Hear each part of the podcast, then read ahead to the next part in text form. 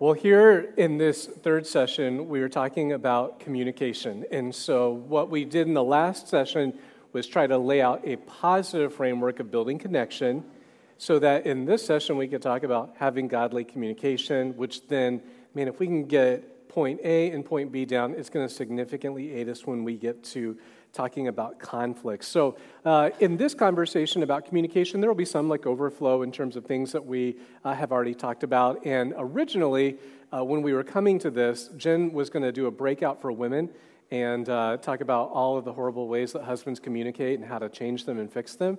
Uh, but she's obviously not here. So, her handout and the handout that says, there should be one that says handling communication husbands and then handling communication wives. Uh, wives, you, you, you get the sad privilege of having to sit through the handling communication for husbands. But we'll try to be as democratic as possible and uh, address both husbands and wives in this communication piece because hopefully both can be equally served.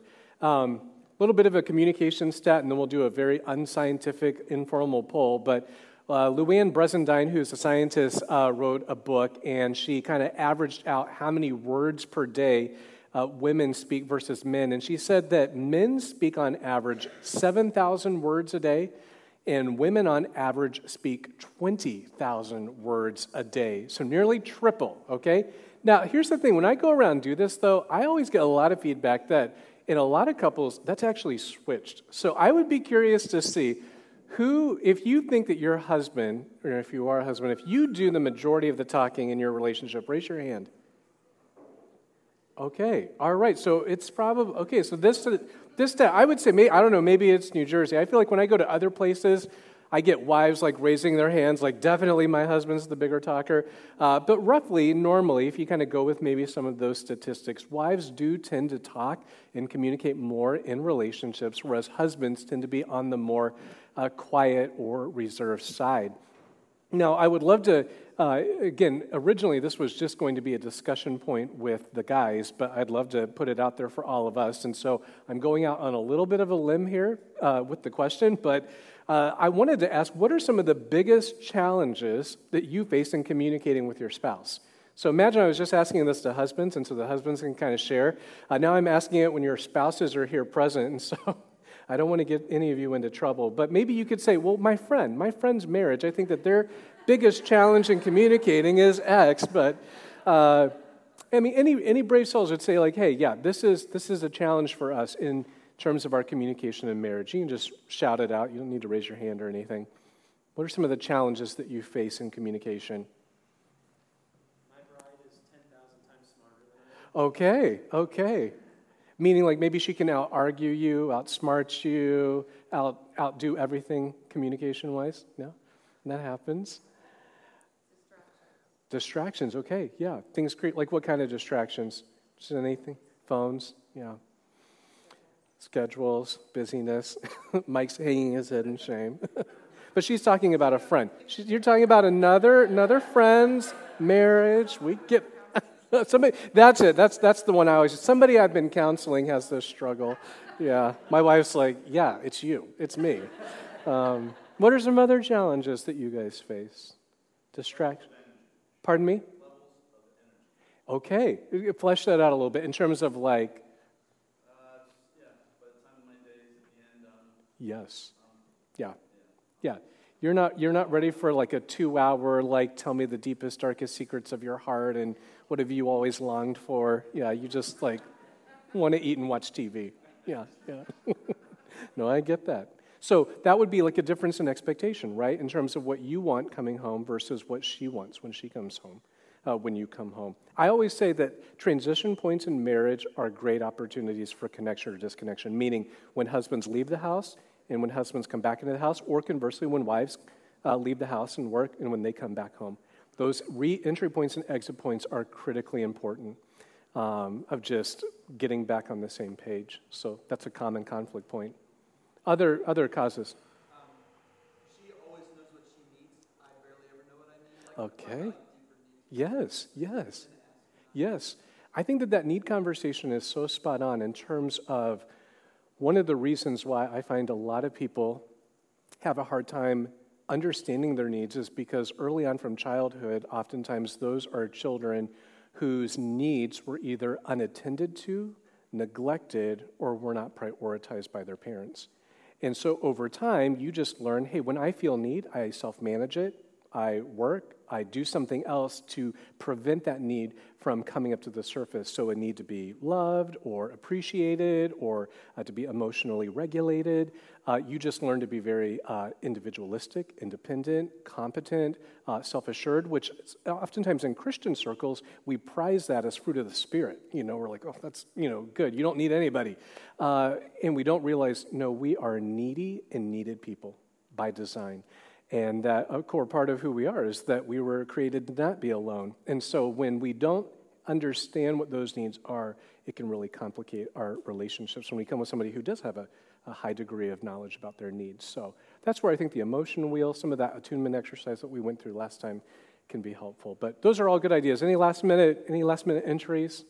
Okay, we'll just kind of keep those at the back of our mind then as we dive into this topic of handling communication. But when we think about communication in marriage, I just want to kind of set out a few principles to kind of ground then some of the practicals that come out of which. And the first of which is this is that communication is deeply rooted in how God created us. Communication is deeply rooted in how God created us. I don't think that oftentimes couples think of communication as an intensely theological issue, I think typically we think about communication as a style issue or personality or a family of origin, male, female. Uh, I'll have couples tell me, oh, she's an external processor, I'm an internal processor. Uh, she's more verbal, I'm more nonverbal. And so we kind of uh, allow some of our communication mishaps to be explained away by external circumstances rather than seeing that really at the core, uh, communication is first and foremost a theological issue. And we see the importance of it really from the beginning pages of scripture where we see a pattern of, and God what? And God said. God speaks to us. His speech is creative and his speech is purposeful. He chooses to communicate to us through language, and that language then has been recorded for us in God's word.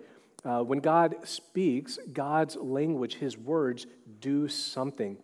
And the same principle then is true for us. Being made in God's image, you and I have the ability to speak, to, to speak to one another. And in Proverbs 18 21, we're told of the stakes. The author of Proverbs says what? He says, Death and what? Death and life are in the power of the tongue. Death and life are in the power of the tongue. And so when we uh, use our speech, there are two things that I would want you to know about speech and communication. Number one of which is this you and I image God when we communicate. So, one of the very simplest ways where you and I can just simply be image bearers of God is that we talk. And so I would, I think, be talking more to introverts and nonverbal processors at this point.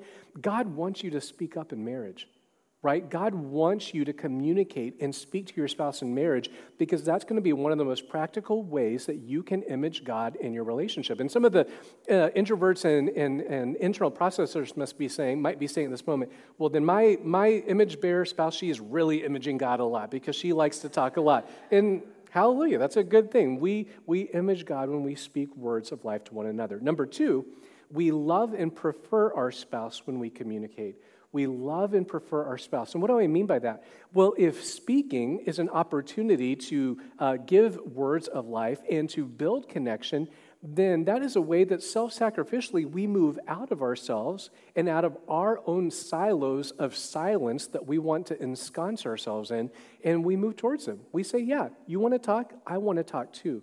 So we image God when we communicate, and we can love and prefer our spouse when we communicate. And again, for a lot of you in here today, husbands in particular, I'll tell husbands when they're talking about, hey, how do I self sacrificially love my spouse? I'll say one of the ways might just simply be through conversation. Just be willing to talk to your spouse. Your spouse will feel seen and heard when she's engaged in conversation. Paul Tripp writes this he says, Words are powerful, they're important, and they're significant. It was meant to be that way. When we speak, it must be with the realization that God has given our words significance. God has given our words significance. He has ordained for them to be important Words were significant at creation, they were significant at the fall, and they are significant to redemption. God has given words value. uh, creation or communication rather is then one of the most important resources that you have in your marriage and again when you think about uh, resources that you can tap into as couples uh, that uh, don't cost anything that don't cost too much time that don't cost a lot of effort. Communication is one of those things. You always will be able to talk and to communicate with your spouse. Uh, number two, communication flows out of our hearts. I'm not going to spend a ton of time on this because, again, uh, I, I, sense that you were uh, sensible and well taught people, but I uh, am understanding that we would be coming to at least a similar spot of belief that uh, scripturally and biblically speaking, we know that our speech and our communication is directly reflective of what is in our hearts. What is in our hearts, what we treasure, and what we value. And so, there in that uh, Luke passage, uh, Jesus says that a good man brings good things out of the good stored up in his heart, and an evil man brings evil things out of the evil stored up in his heart. For what? The mouth speaks what the heart is full of. And so, again, it's not an impossibility that at different times a believer is going to say things that are uh, unkind or that are not godly. But hopefully, over time, it wouldn't necessarily be an impossibility, but it should be an implausibility that a believer is going to consistently have ungodly communication come out of their mouth. And that's what that James 3 passage is talking about between the saltwater well and the freshwater well. Like, hey, don't, don't think that you can curse God and then out of the other side of your mouth go bless people. Or another way that we might say it to have impact for our setting is uh, don't think that you can berate your wife and yell at her and then come to church on Sunday and be singing worship songs at Highlands, right? Uh, don't think that you can be yelling at your kids and berating your husband and then come to a ladies' Bible study, right? Those, those two things, both James and Jesus would say, those two things don't make sense. You, you shouldn't be engaging in that type of behavior because the treasure of your heart, the love of your heart, the things that you value in your heart ultimately come out and are reflected in your communication. And so, oftentimes in our communication with our spouses, instead of taking responsibility for the things that our heart treasures and that we value in that moment, maybe the valuing of being right or the value of being heard or whatever it might be, we love to blame shift our spouse, right? Of, uh, well, if she just did this, then I wouldn't have to do this. Like, uh, if he didn't raise his voice, then I wouldn't have to raise my voice with him. Or if she did this, then I wouldn't have to do this. And what we forget and what we fail to recognize is no, all of the speech that we reflect and that we communicate ultimately has a dotted line that goes right back down into our hearts.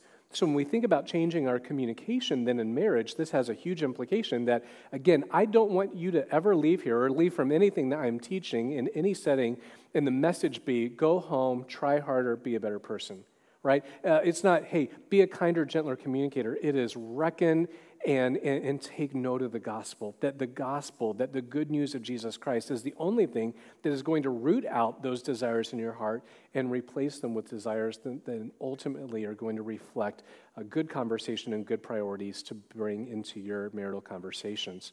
So, communication ultimately is rooted in how we were made.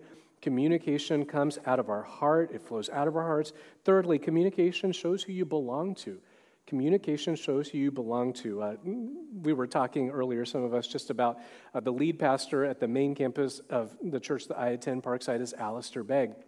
And Alistair obviously has a Scottish accent, and uh, so he could be telling you the weather or reading the phone book to you, and it's just amazing. You just feel like you're being wrapped in a warm Scottish blanket and just, you know, uh, it's just wonderful. I could listen to him all day. And we always joke around that Alistair's worst day is our best day because just when he talks, it just seems so nice. It just seems so warm and inviting. And part of that is that the way that Alistair talks reflects to us who he is and where he's from, right? Nobody hears Alistair and says, Oh, you're an American, per se. We would say, No, we hear you, and you're not from here. You were from Scotland. You were Scottish, right? Just like we might hear somebody from Australia or from another country.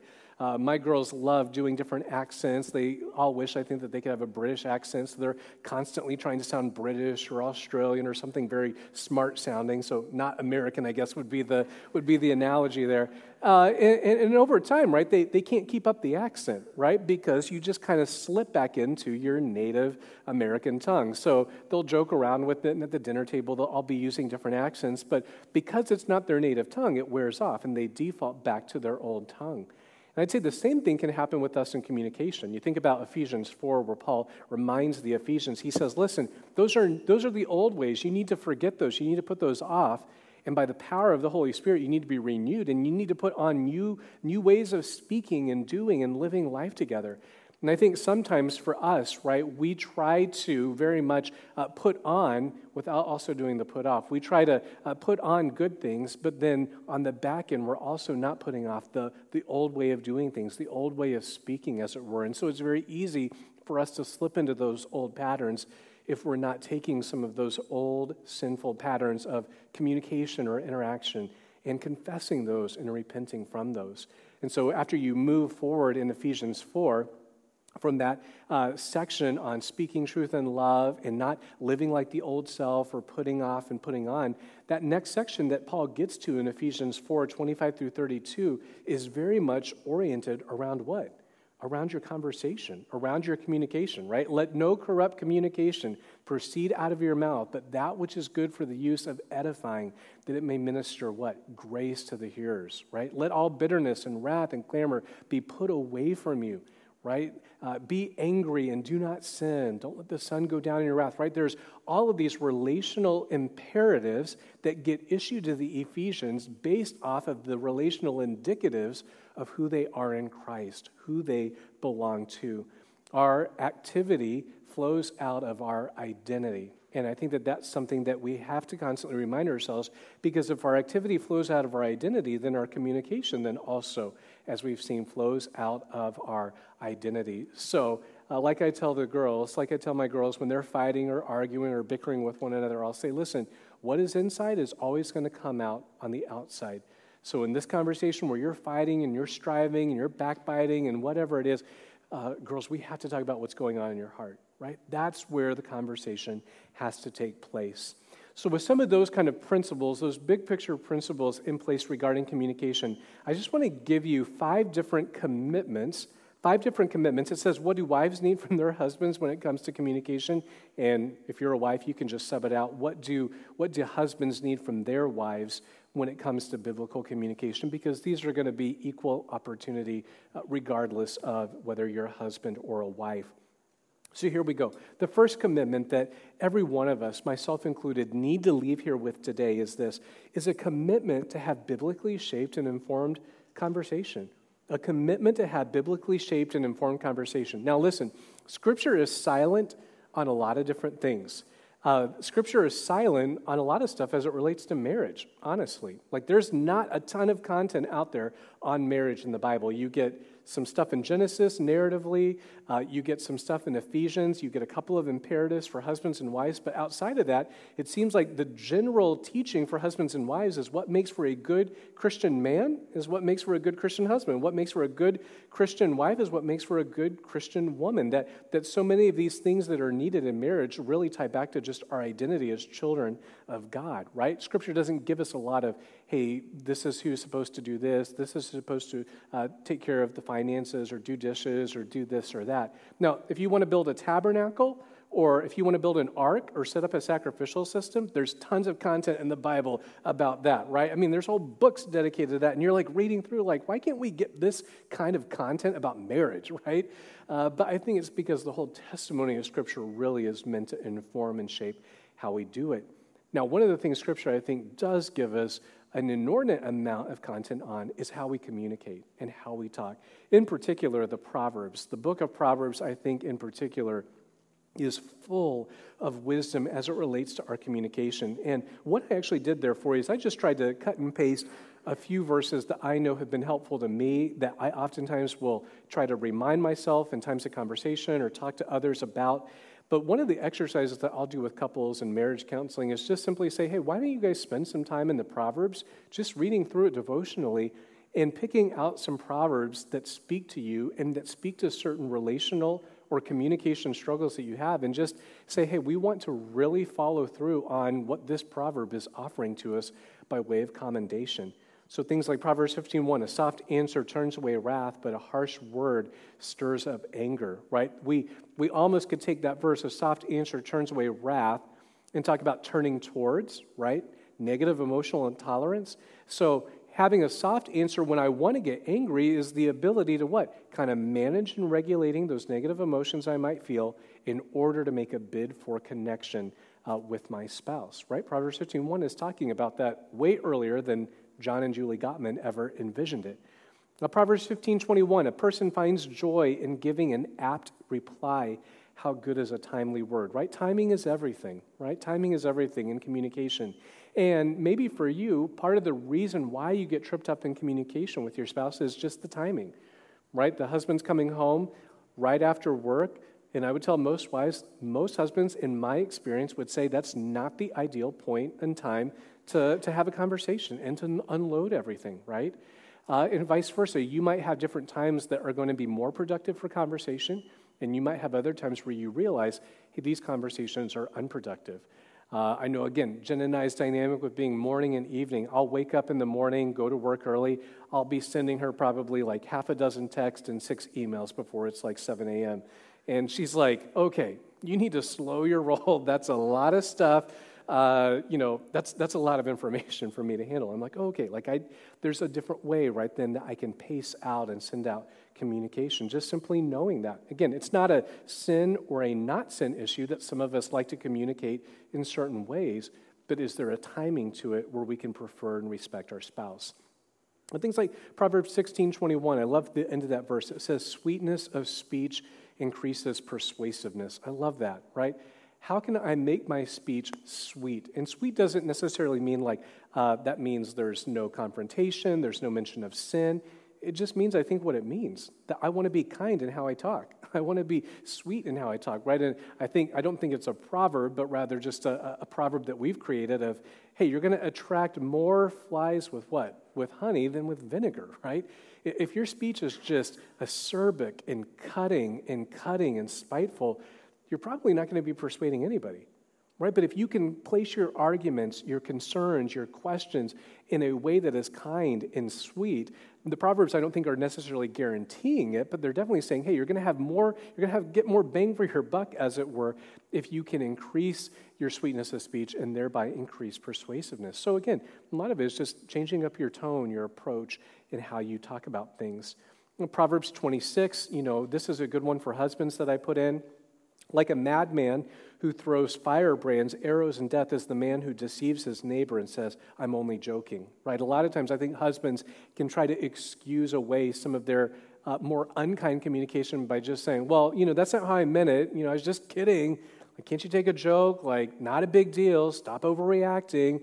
Man, you always have to take everything so seriously, right? You might say some of those things, but again, the Proverbs are saying, like, that's, that's not a healthy way to communicate. Don't say something in an unkind way and then don't, don't throw, they say, firebrands, arrows, and death, and then just say, oh, my get out of jail free card is just to say, I'm only joking or just kidding, right? Because the damage is done, and you just saying, I'm only joking, then doesn't keep in tenor with the damage that's just been done. Uh, Proverbs 27 14, here's a timing verse. You know, whoever blesses his neighbor with a loud voice rising early in the morning, that would be me, will be counted as cursing, right? My wife's like, stop cursing at me. I'm like, I'm just trying to, you know, encourage you this morning. Uh, just realizing that, again, that timing and when you bring things up is so key. So think about even biblically right now, maybe even looking at some of those proverbs, where does your communication need to be sharpened and grow? Right? Did any of those different proverbs did they stand out to you by way of conviction that would say, "Hey, like I think I need to change up my approach. I think I could be more kind in how I talk about these things with my wife. I think that I could I think I could build her up more. I think I could build him up more in how I speak."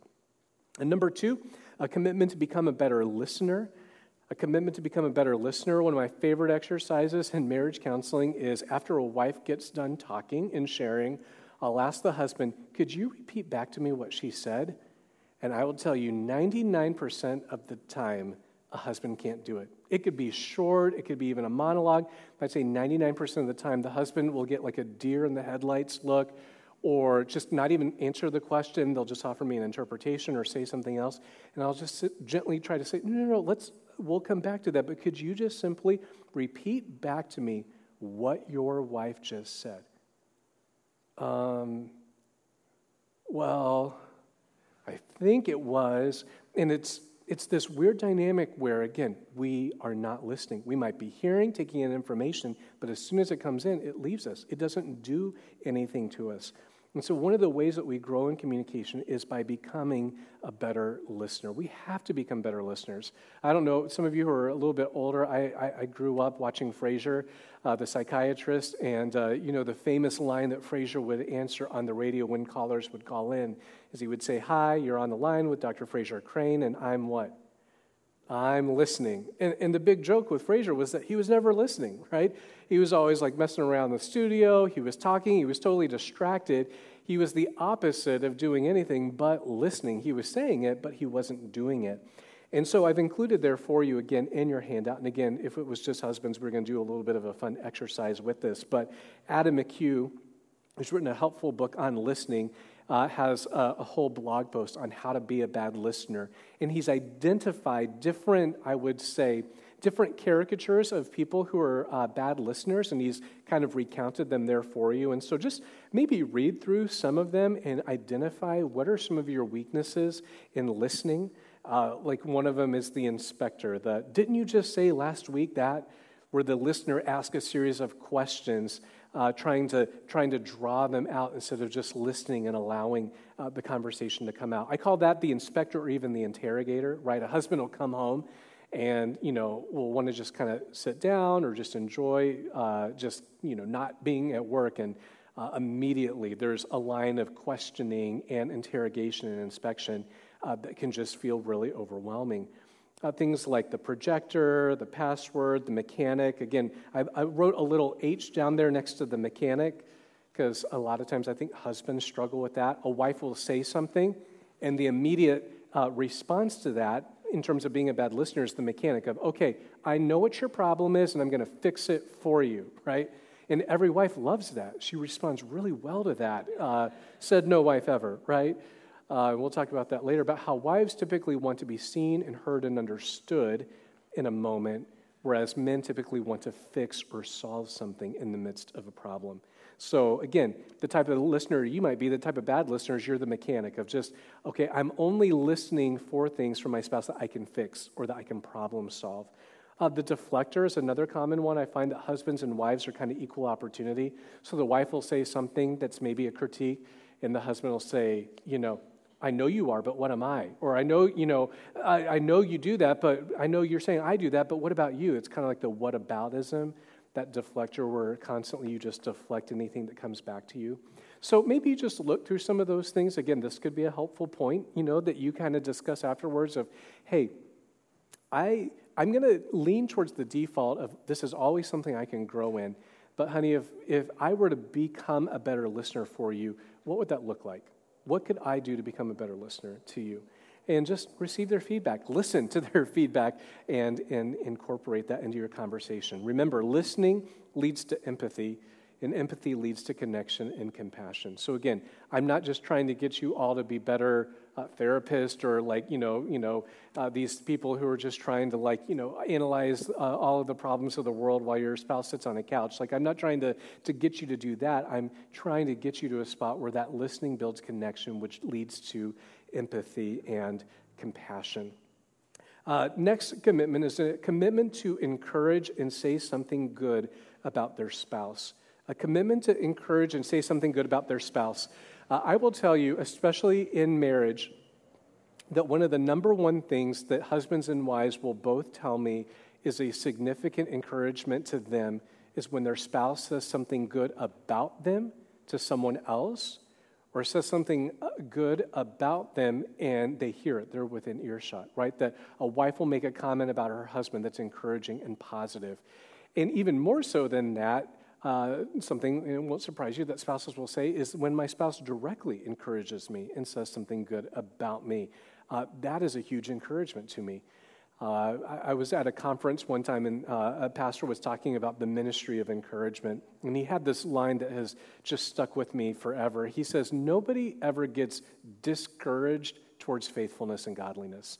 No one ever gets discouraged towards faithfulness and godliness, meaning that we don't help people grow in their faith by discouraging them. We encourage people in their faith and to grow in godliness. We all can grow in that ministry of encouragement. And I think that for oftentimes many of us, that ministry of encouragement or that ministry of affirmation is it's a language that we just don't use a lot around the house right? It's something that we are much more prone to use our words to point out things that need to be fixed, things that need to be done, ways that you're not meeting my expectations. But here's a little mental exercise to do that, you know, again, I don't want to be the Holy Spirit, but maybe could be an opportunity for conviction would be this. What was the last truly good thing you said about your spouse? Like the last truly good, meaningful thing that you said about your spouse? The last thing that you identified that the Lord was doing in their life? Uh, besides, like, hey, thanks for making dinner, something like that moves you beyond the boilerplate or the underbrush of life, right? Not just like, hey, thanks for being a human being, but something that something that actually means something, right? I love what Paul says in Philippians 1 6. He says, I am sure of this, that he who began a good work in you will bring it to completion at the day of Jesus Christ. And so I think what Paul is saying there is that for any believer, regardless of whether or not it's immediately obvious or not, God is always at work. God is always at work doing something in and through your spouse's life. So, as another uh, fellow co heir of grace, you should be able to have that type of eyesight, to be able to spot and to be able to see, hey, I see God up to work in your life, completing the work of redemption in this particular way. Now, again, you don't have to say it like that. I'm just saying that's the way, though, that we can begin encouraging. One of the, one of the beautiful things I think we even see from the New Testament writings is that even in the most difficult and harsh situations that Paul and Peter and, and even Christ have to address, almost always he finds something good to say about them, right? Think about the church at Corinth, right? I mean, it's a, it's a hot mess at Corinth. I mean, multiple visits, multiple letters. I mean, there's a lot of bad stuff going on at Corinth. And yet, in the first chapter in Corinthians, Paul says, I see every spiritual gift at work in you. I see every, I mean, in the midst of people sleeping with their relatives, misusing the Lord's Supper, suing one another, misusing spiritual gifts, Paul says, here's something good about you.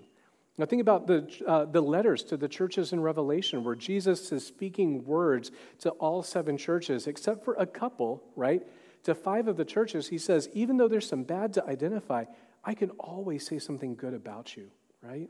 And so I just want to encourage all of you today to commit to saying something good about your spouse. And what I'll come back to is husbands and wives do not make the error of, well, my silence is approval, right? Well, I don't say anything because obviously I approve of what she's doing, or I don't want to encourage him, uh, one wife told me, because I don't want him to get a big head right? I, I need to kind of hold back on the encouragement. And again, I come back, nobody, that doesn't happen, right? Nobody's going to get discouraged by following God by having too much godly encouragement, right? If anything, in our lifetimes, friends, we need more godly encouragement.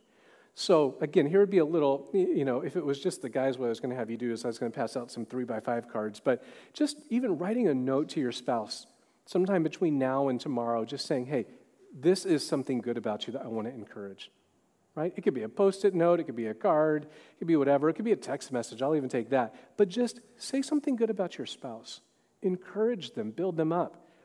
And, and, and friend, if you're here today and you're in a marriage that we might say is more difficult, failure to thrive, destructive, that's a category that I would say, okay, that might be a little bit more difficult to find this. But in the majority of marriages that are represented here, I can almost guarantee you there is something good that you can say there's something good that you can identify, something that is praiseworthy, that is of good report, and bring that into the open.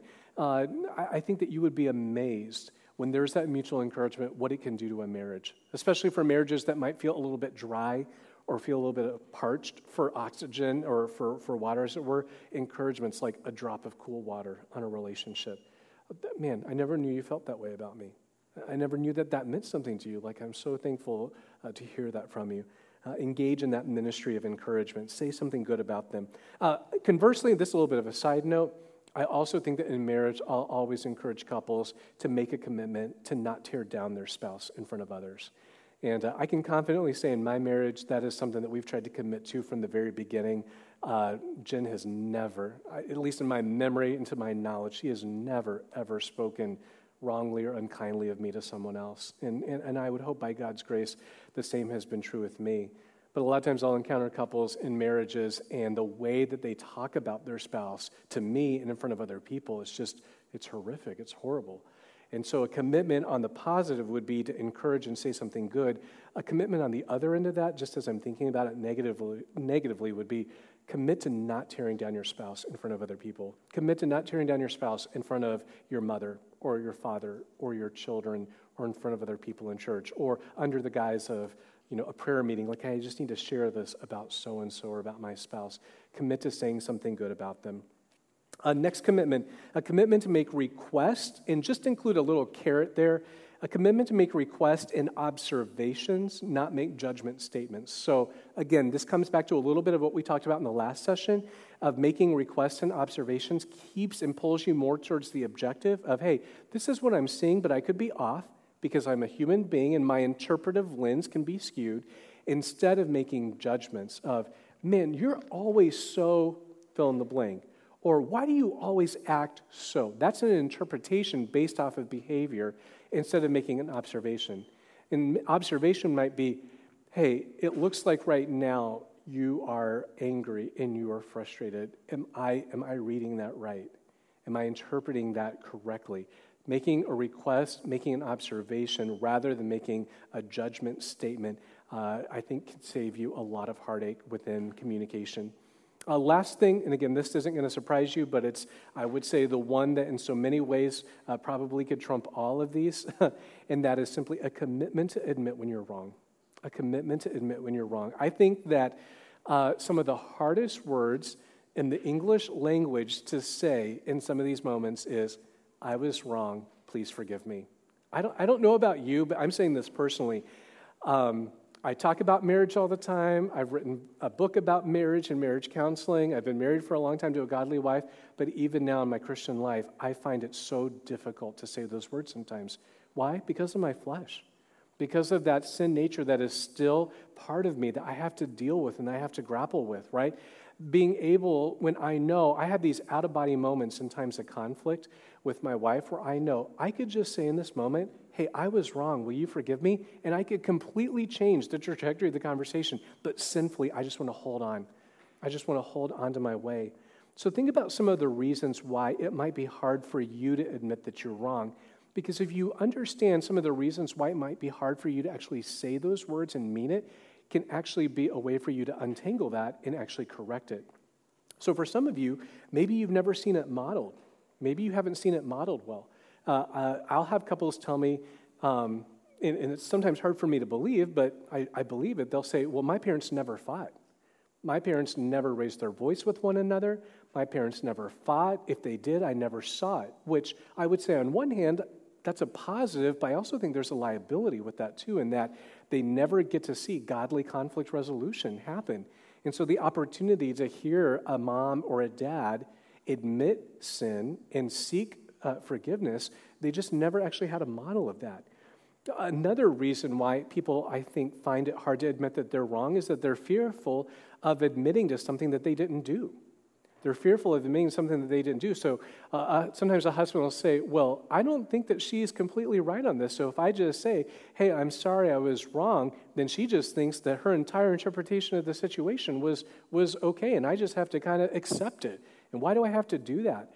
And so a lot of times I'll work with husbands and I'll say, Okay, if even 10% of what she is saying is true, can you take 100% of the responsibility for the 10% of that conversation, right?